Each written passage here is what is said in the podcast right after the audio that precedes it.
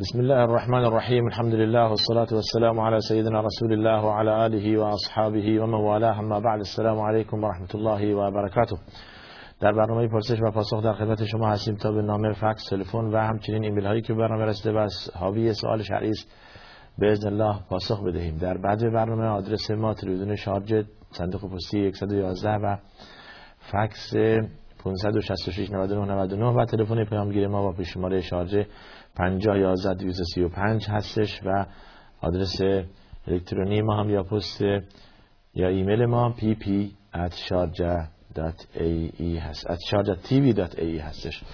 بیاندمون در رابطه با اگر کسی وصیت کرده باشد که نزد قبر پدرش قبر برایش حفر شود و به وصیتش عمل نشود چون که نزد قبر پدرش جایی نیست. آیا ما که وصیت آن را شنیده یا دیده ایم گناه داریم؟ نه.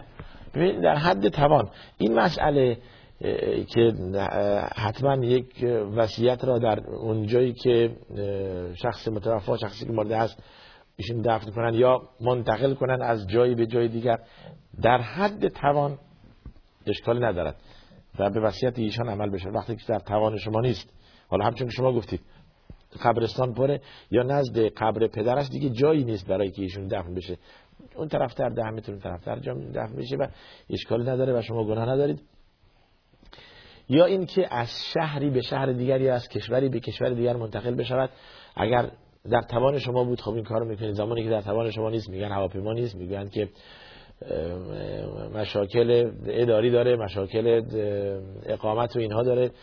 نمیشه که منتقل بشه. پس همونجا در اگر مسلمانان هستن در قبرستان مسلمانان دفن میشن و این عمل جایز است اشکالی نداره. و شما هم گناهی ندارید چون که در توان شما بیش از این نبوده.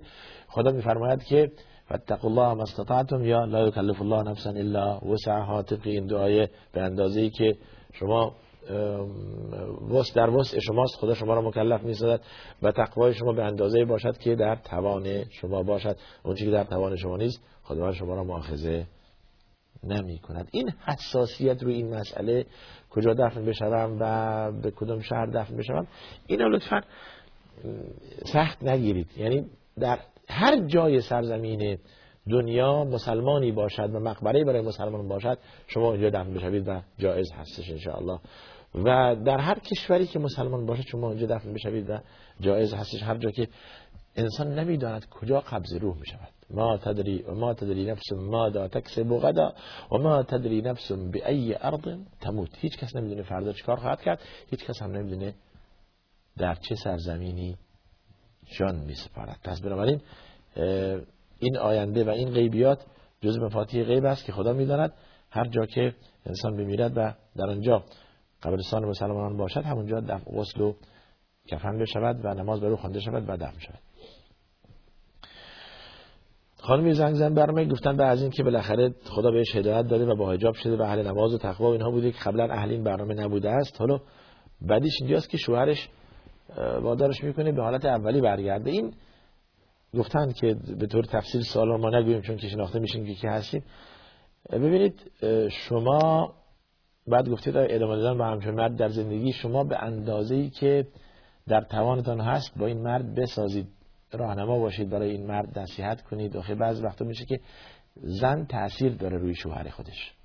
ولی این را بدانید یک قاعده کلی که میفرماید که لا طاعت لمخلوق فی معصیت الخالق. هیچ وقت هیچ طاعتی برای هیچ مخلوقی هر چی که منصب و مقامش بزرگ باشد حتی والدین اگر در معصیت خدا باشد دیگه اطاعت از اونها واجب نیست. یعنی از والدین ما بالاتر نداریم که باید که اطاعت فراموششون کنیم.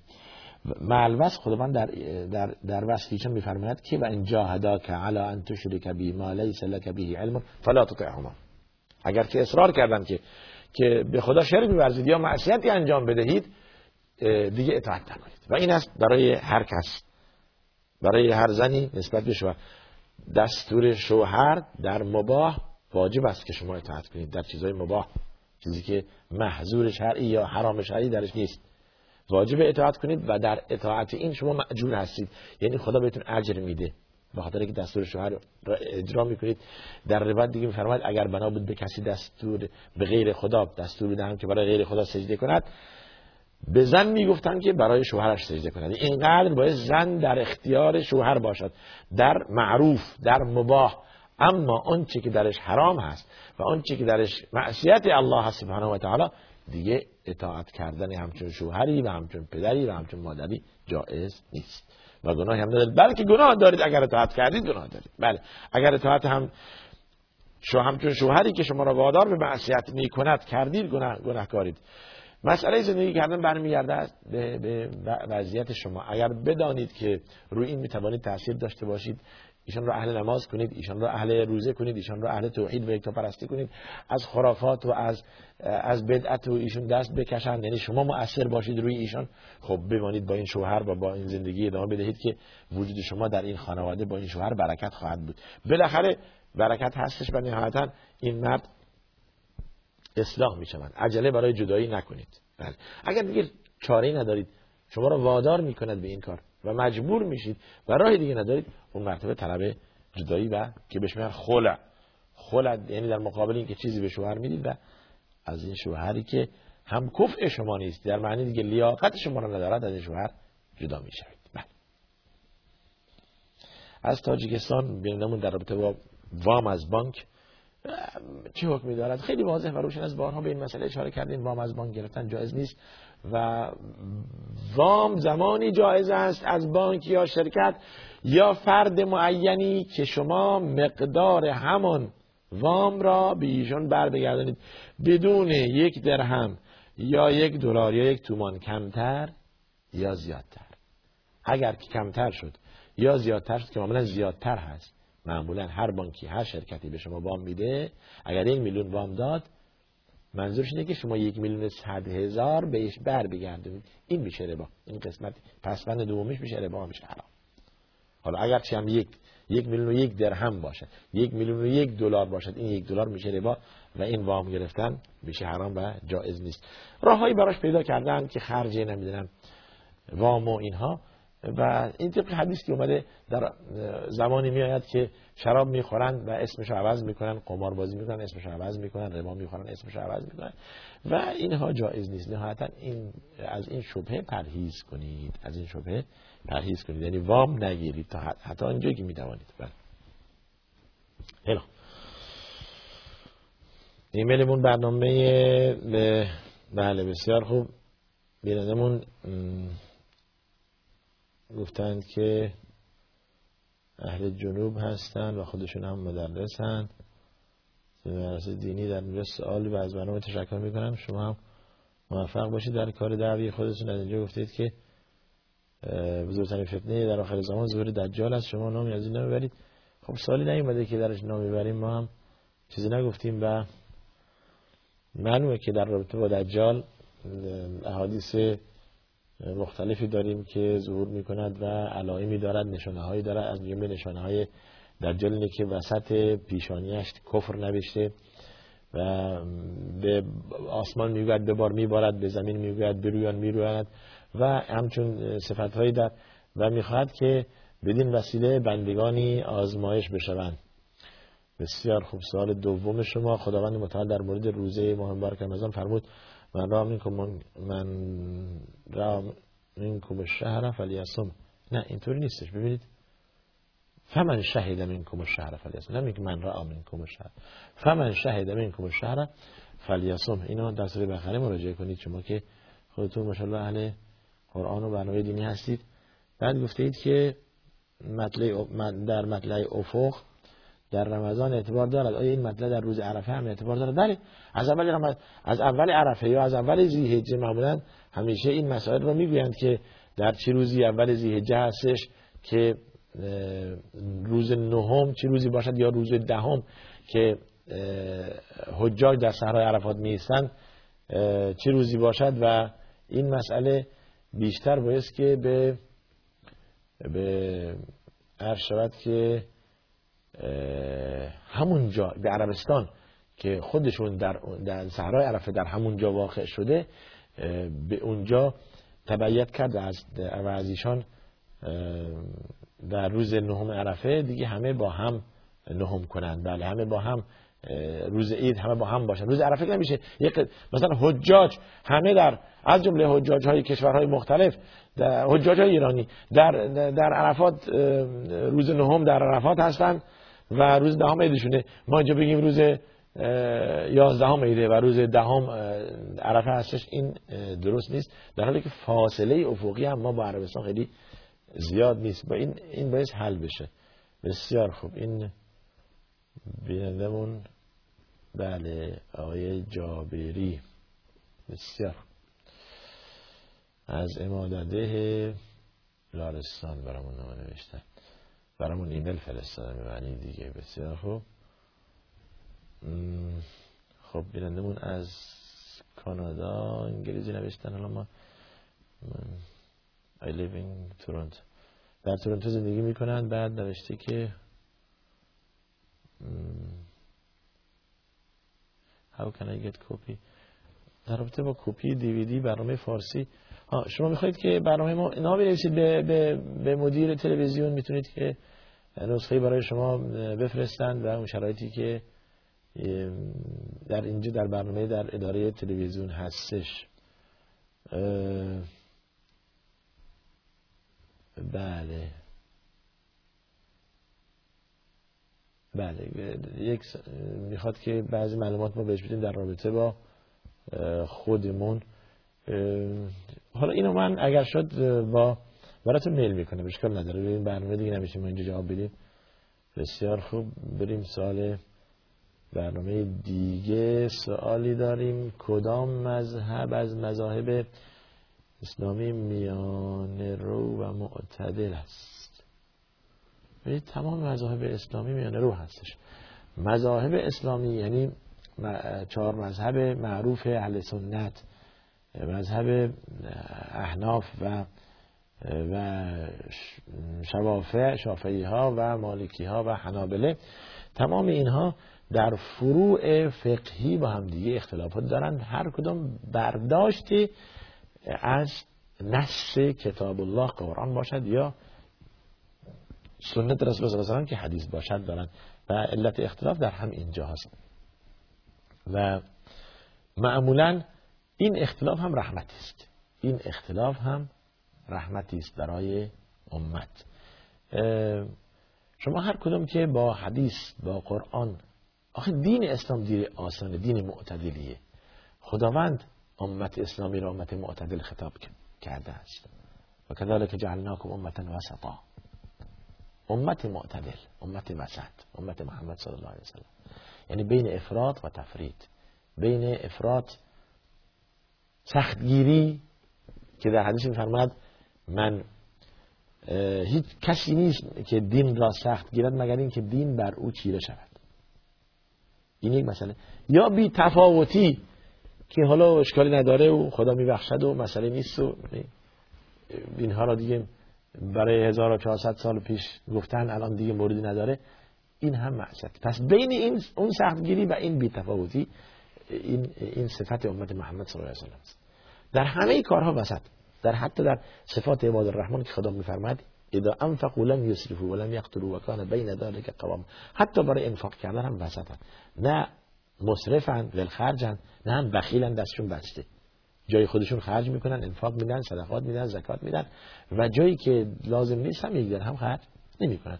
پس می‌دونن که حکمت دارن. حکمت یعنی وضع شیء فی مکان جا هر چیز رو جای خود قرار دادن. بله. توجه فرمودید بسیار خوب. سال دوم شما. بر زن واجب است که نقاب بزند. این مسئله خلافی است که آیا بر زن واجب است نقاب بزند یا نزند؟ بعضی وقتا میشه واجب میشه بعضی وقتا میشه سنت. بعضی وقتها هم حرام است.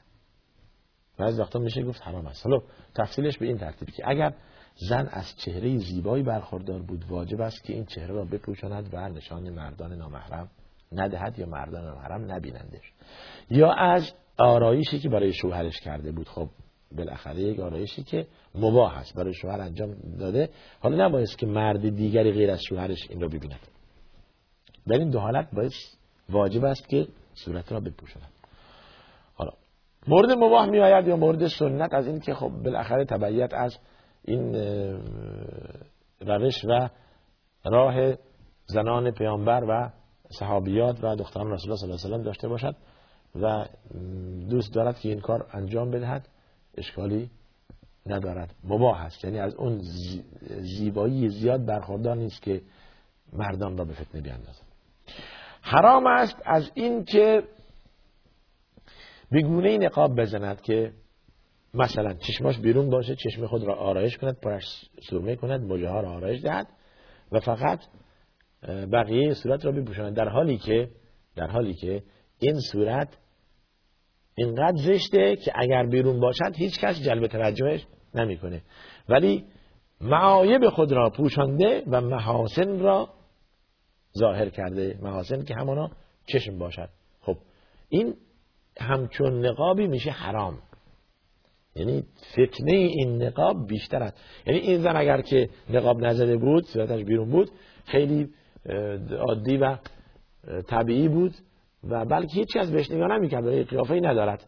خداوند به ایشان زیبایی نداده است. اما معایب را پوشانده بینی و لبها و گونه را پوشانده که عیب درش هستش و چشم را آرایش داده و بیرون کرده. این معصیت دارد و فتنهش به مراتب بیشتر است. شخص مسافر تا کی می‌تواند نماز را شکسته بخواند؟ سوالی همچون سوالی اینجا هم داریم. در رابطه با نماز خواندن. ببینید این باب در این واسعه هست در مذهب شافعی اینو می‌گویند که شخص می‌تواند چهار روز حد اکثر زمانی که بیشتر از چهار روز شد دیگه باید نماز را تکمیل کنه. از زمانی که وارد شهر می شود یا مسافرت می رود اگر فهمید که بیشتر از چهار روز هست دیگه از روز اول نماز را کامل می خواند اما برای متردد میگن تا 18 روز. خب این هم عرض کردیم باب در آن واسه است. آیا این قول صد درصد حتمی است و دیگه خلاف آن میشه معصیت؟ نه. قول اقوال دیگه هم در در بین علما داریم که مطلق سفر هر چند که انسان در مسافرت باشد هر روز ده روز بیست روز یک ماه دو ماه می‌توان نماز را قصر و جمع بخواند. دلیل هم برای این مسئله دارن. دیگه عبدالله بن عمر در خراسان 6 ماه قصر و جمع می‌خوند بله. فرمودید. پس بنابراین این مسئله درش باب واسع هست. تا چه اندازه شما خود احساس می‌کنید که مسافرید؟ به معنی دیگه شهری که شما دارید میرید در اونجا خونه ای ندارید که درش اقامت داشته باشید یا احساس می‌کنید که غریبید و مسافرید یا منتقل میشید مرتب از این شهر به آن شهر یا از این کشور به آن کشور در راه هستید و مرتب دارید میایید و شما کسی هستید که نمی‌توانید نماز یا می‌روید در نمایشگاه هایی در شرکت هایی که اگر قبل از ظهر رفتید بیرون تا بعد از مغرب نمی‌تونید برگردید. نماز مغرب و نماز ظهر و عصرتون دیگه قضا میشه. یا اینکه اگر که نماز ظهر تونستید بخونید نماز عصر دیگه هرگز نمی‌توانید بخونید و در اینجا حق دارید که شما نماز را قصر و جمع بخونید مسافر هستید و عذر این که نمی‌توانید نماز عصر را بخونید هم دارید. و همچنین. پس بنابراین این مسئله برمیگرده به این که تا چه اندازه شما خود احساس غربت کنید و مسافرت. زن را در حالت قاعدگی طلاق دادن یا طلاق واقع است؟ طلاق واقع است اما این بهش میگن طلاق بدعی بدعت است. طلاق بدعی یک طلاق داریم طلاق سنی طلاق بدعی طلاق در تقسیم میشه بر از لحاظ بدعت و سنت. زمانی که زن در حال قاعده باشد یا زن حامله باشد یا زن در طهری پاکیزگی که مرد در آن پاکیزگی با آن زن جما کرده باشد زن را طلاق دهد بهش میگن طلاق بدعی. طلاق واقع هست اما چیه؟ حرام است. مرد معصیت دارد. پس زمانی که طلاق می‌دهد طلقوهن لعدتهن. زمانی که حالا دیگه پاک شده از این عادت ماهیانه و دیگه هم و در این پاکیزگی اون مرد به اون زن جماع نکرده و حامله هم نیست. بله بسیار خوب. این مسئله طلاق نهایتش برید از محکمه و از قاضی شهر کلا تفصیلات طلاق را. برای اینکه ما اینجا بگوییم حالا بله شما برید از محکمه و کل مسائل طلاق آنچه به طلاق مربوطه مرجعش محکمه و دادگاه است و جلوی قاضی. آیا پدر می‌تواند فرزند خود را وادار کند که زنش را طلاق دهد؟ نه. نه. حالا ممکنه یک دلیلی برای این باشد که حضرت عمر رضی الله عنه فرزندش را وادار کرد که زنش را طلاق بدهد. این اتفاق در زمان امام احمد بن حنبل افتاد. و شخصی به پسرش گفت که زنت رو طلاق بده. گفت طلاق نمیدم. شکایتش برد نزد احمد بن حنبل. امام و رهبر اون زمان. رحمت الله علیه. فرمودن که خب شما حق ندارید وادارش که. برای چی؟ فشار می‌دید بهش به زور می‌خواید که زنش طلاق بده خب چه اشکال داره؟ گفت من پدرشم باید هرچی من گفتم انجام بده. مگر عمر فرزند خود را دستور نداد که زنش رو طلاق بده و طلاق داد؟ ها زمانی که شما عمر شدید بله. زمانی که شما عمر شدید و پسر شما هم پسر عمر شد دیگه اون زمان لازمه که اطاعت از شما بکنن. پس پس اینم دلیلش رد شد برای اینکه اون کیفیت اون کف و اون درجه ایمانی نداشت که مثل حضرت عمر باشد که در اینجا پسرش فرمانش را اطاعت کند. وانگهی این مسئله برمیگرده به تفاهم. یعنی شما نه اینکه رد می‌کنید حرف پدر را پدر را دلسوزانه قانع می‌کنید که کارتون اشتباه است. آخه برای چی من ظلم کنم؟ این زن بدبخت. چه تقصیری داره که من طلاقش بدم؟ حالا شما از خوشتون نیومده؟ خب زن منه. چرا شما خوشتون نیومده؟ شما پدر اگر خوشتون نیومده بگید تا من بهش بگم معذرت خواهی کنی از شما از چیزی که هستش. بله برید معذرت خواهی کنید و شایدن هم معذرت خواهی کنید.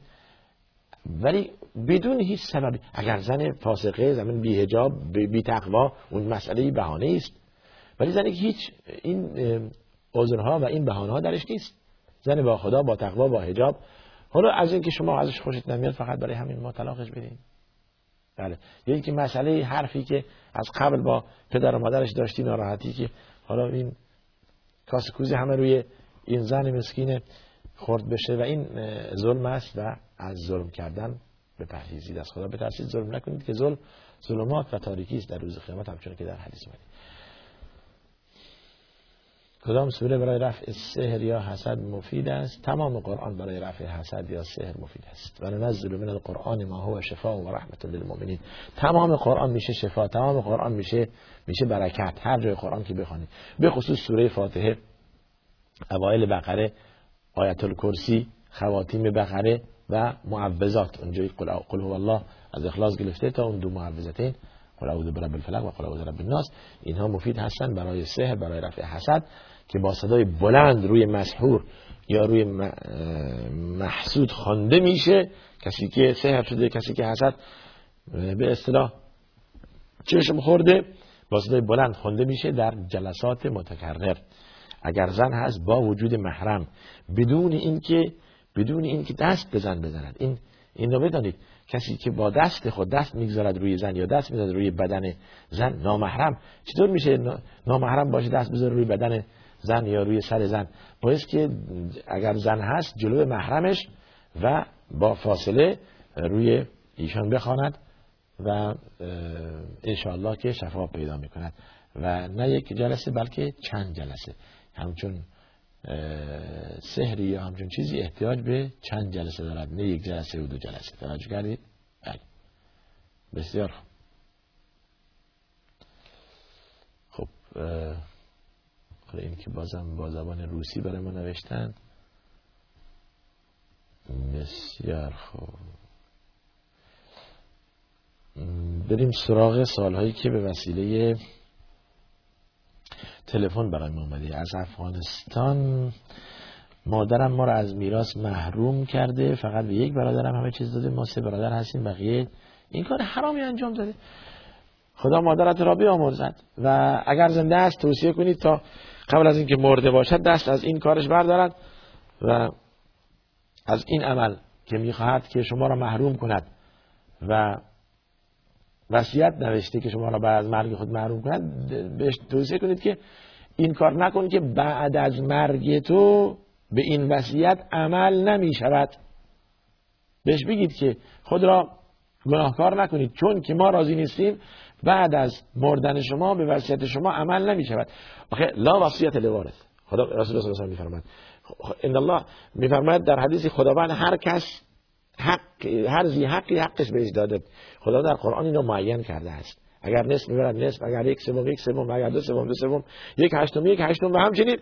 دیگه وصیتی برای وارث نیست که پسرم اینقدر می‌بره بهش بدید دخترم این هر چی خدا تقسیم کرده. وصیت بارها گفتیم وصیت آن است که شما بگید من بدهکارم به فلانی بپردازید من طلبکارم از فلانی بگیرید امانت فلانی از من از فلان گذاشته بهش پس بدید و فلان فلان. این وصیت هستش. یا این که بگوید یک سوم مالم را در راه خدا انفاق بشه برای صدقه جاریه بعد از مرگ خودم. این وصیت هست. اما پدرم فلان پسر و فلان پسر چیز بهش ندهید همه به دختر بدهید یا عکسش به دختر هیچی ندهید همه پسر. دیگه و عمل به وصیت شما نمیشه بلکه پاره می‌شود. حاکم شهر قاضی که خداشناس است و متقی است باید که وصیت شما را پاره کند. زمانی که ورثه راضی نیستند. توجه کردید؟ بله. این مسئله برمیاد از خدا بترسید و تقوا الله و عدل بین اولادکم. در حدیثی اومده از خدا بترسید و عدالت کنید میان فرزندانتون.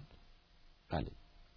تا بعد از مرگتون بر شما رحمت بفرستن. نه لعنت.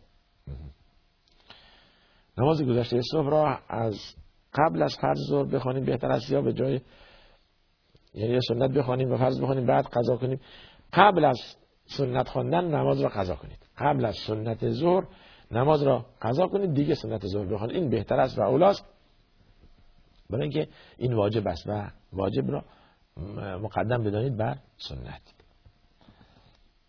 بعضی ها که سیخچی می‌زنن لامپ محتابی می‌خورن چاقو می‌زنن خب آیا به اینها اعتقاد داشته باشیم؟ چه اعتقادی داشته باشیم؟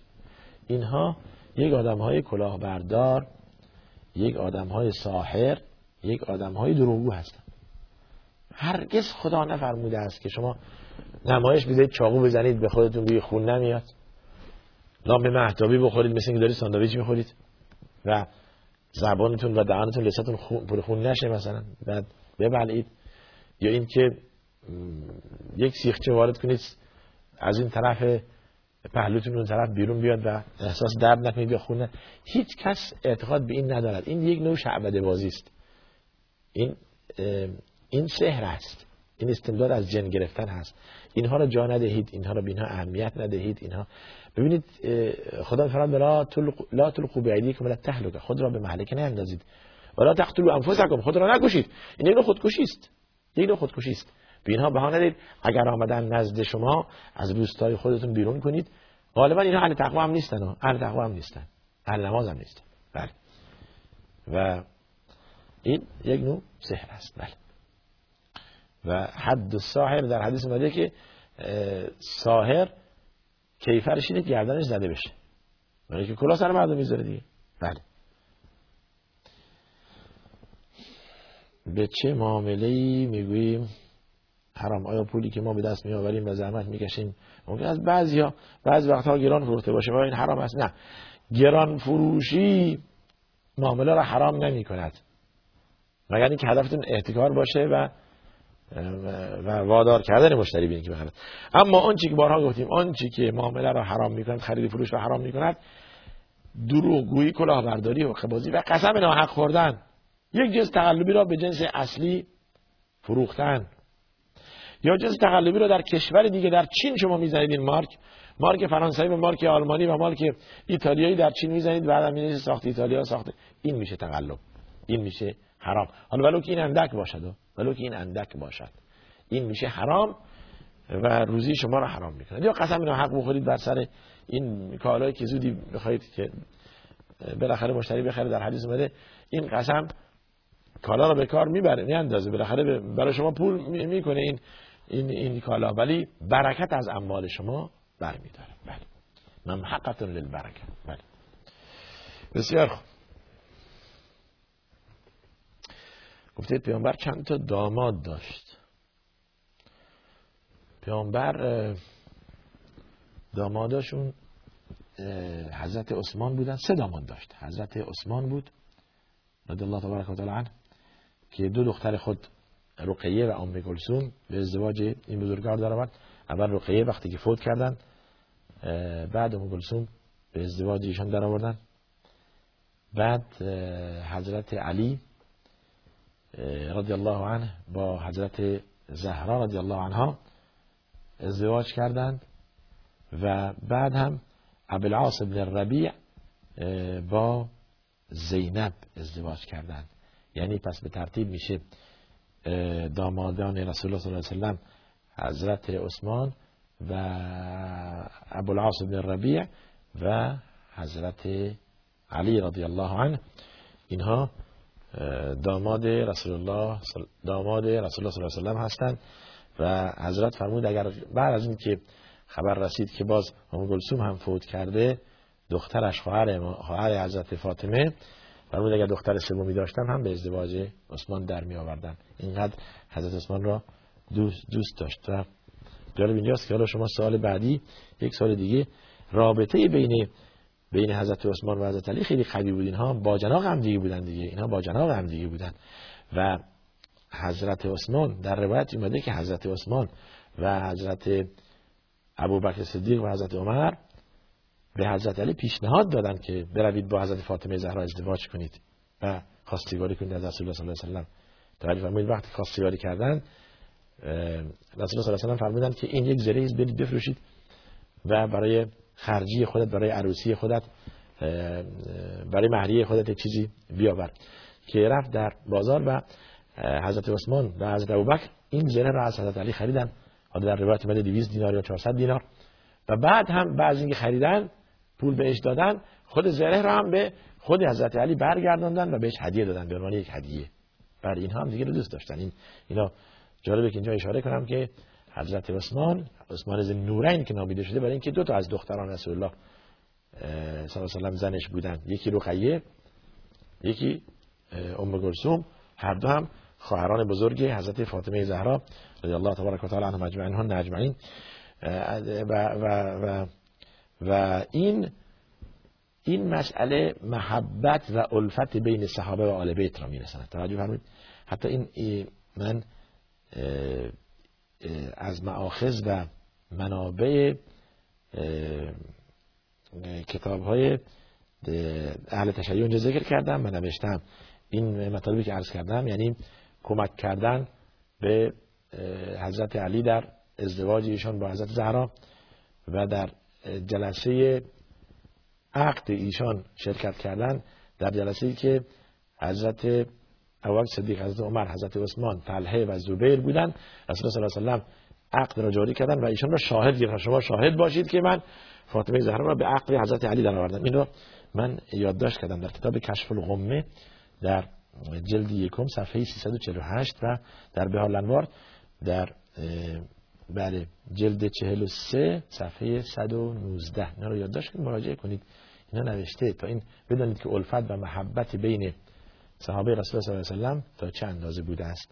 که از کردیم که حضرت علی فرزندان خود را به نام این بزرگواران می‌کرده است. فرزندان خود را به نام ابوبکر و عمر و عثمان کرد که ابوبکر و عثمان در در کربلا همراه برادر خود امام حسین شهید شدند. یعنی جزء 70 تن بودن.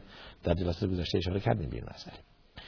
و در این که به حضرت علی کمک کردن در ازدواج با حضرت زهرا در بهار در الانوار جلد 43 صفحه 93 در کتاب کشف الغمه باز جلد یکم صفحه 358 و در بهار باز ذکر شده جلد 43 صفحه 130 مراجعه کنید این احادیث رو بیابید. بعد بدانید که بعضی ها که می‌خواهند نفاق بیاندازند و جدایی بین مذاهب اسلامی به خصوص بین صحابه و آل بیت. بدانید که چقدر دروغگو و خدا نترسند. اینها چقدر صحابه رسول الله صلی الله علیه و با آل بیت رسول الله چقدر با هم دیگه الفت به هم دیگه پیوند زده بودن در زمان رسول الله صلی الله علیه و و بعد از وفات و رحلت رسول الله صلی الله علیه و بعد ما میایم اینها رو از هم دیگه جدا می‌کنیم. به غرض منفعت شخصی. خدا نیامرزد همچون شخصی که فتنه میاندازد و مذاهب اسلامی را از هم دیگه جدا می‌کنه. اینها به هم چسبیدند. آل بیت رسول الله صلی الله علیه و و صحابه رسول الله صلی الله علیه و به هم دیگه وصلند با هم دیگه وصلت کردند. این دختر به این داده اون دختر. حضرت علی دختر خود را به حضرت عمر داد و مگوزوم خواهر امام حسین به به ازدواج حضرت عمر در آورد. و عرض کردیم که تمام آل بیت بزرگان آل بیت شما یا نگاه کنید بیشتر اسامی پسران خود را ابوبکر و عمر و عثمان میگذاشتند. به خاطر که الفت و محبتی که با این بزرگواران داشتن. سوالی بعدی شما در رابطه با اینکه با پول زکات می‌توان مسجد ساخت بهتر است که با پول زکات مسجد درست نشود. حالا اگر نگوییم حرام است و جایز نیست ولی میگیم بهتر است. چرا؟ می‌دونید که زکات اصنافش مشخصه. انما الصدقات للفقراء والمساكين والعاملین علیها والمعلفه قلوبهم وفي الرقاب والغارمین و فی سبیل الله وابن السبیل. هشت سنفی که در سوره توبه خدا ذکر کرده به اونها زکات بدهید نه اما مسجد باید که من و شما و دیگران از جیب خود از غیر از زکات بدهیم تا در محله در جایی که هستیم نماز جماعت در آن برپا بشود. لذا در حدیث اومده که من بنا لله مسجدا بنا الله له بیتا فی الجنه در حدیث اومده یبتغی به وجه الله. کسی که خانه بنا کند مسجدی بنا کند و هدفش الله باشد و رضای خدا باشد خداوند خانه در بهشت و قصری در بهشت برایش بنا می کند این وعده خداست و ان الله لا یخلف المیعاد. خداوند خلف وعده نمی کند پس بنابراین اموال زکات برای اون افرادی که محتاج هستند و از مسجد یا کلا خرج مسجد فرش مسجد و آب و اون چی که برای عمران مسجد خرج می‌کنید بگذارید از مال زکات نباشد از مال غیر زکات باشد. بله. بعد گفتید مسافرت حتما باید که 90 کیلومتر به بعد. گفتیم نماز رو خاص کنید در در ایمیل ما هم همچون سوالی آمده بود. عرض کردیم که دیگه این لازم نیست. این باب درش واسع هست. شما اگر که در مذهب بله این است که باید که 95 کیلومتر باشد و بیشتر از چهار روز نمی‌توانید جمع بخوانید. اگر که 100 درصد مطمئن هستید و اگر متردد هستید 18 روز بخوانید ولی معلوس عرض کردیم که باب واسع هست درش. به محض اینکه در روایتی علما میفرمایند به محض اینکه شما از از حدود شهر بیرون رفتید مسافر به حساب میایید حالا 10 کیلومتر 20 کیلومتر 30 کیلومتر یا 40 کیلومتر شما دور شده باشید به مسافر به حساب میایید ولی روی هم رفته دقت کنید که این مسئله سفر حتما با این روایتی که ذکر شده تطابق داشته باشد. یعنی لاقل 80 کیلومتر باشد و شما بعد از آن بتوانید نماز بخوانید. بله. نماز قصر با جمع بخوانید. نماز ظهر را دو رکعت و نماز عصر را دو رکعت در وقتی که از یا تقدیم یعنی آن را به جلو بیاورید. وقت عصر یا به تأخیر بیاندازید نماز ظهر را در وقت آخر وقت عصر بخوانید. بسیار. چند تا دیگه باقی مونده ولی دیگه اشاره می‌کنه که وقت تمومه.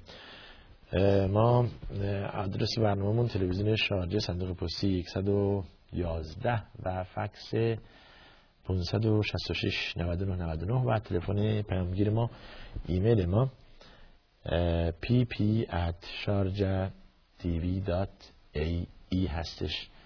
و تلفن پیامگیر ما با پیش شماره شارجه 20971 6 50 11 235 تا دیدار دیگر شما را به خدا میسپارم و آخر دعوانا. الحمدلله رب العالمین و صلی الله وسلم علی سیدنا محمد و علی آله و صحبه اجمعین.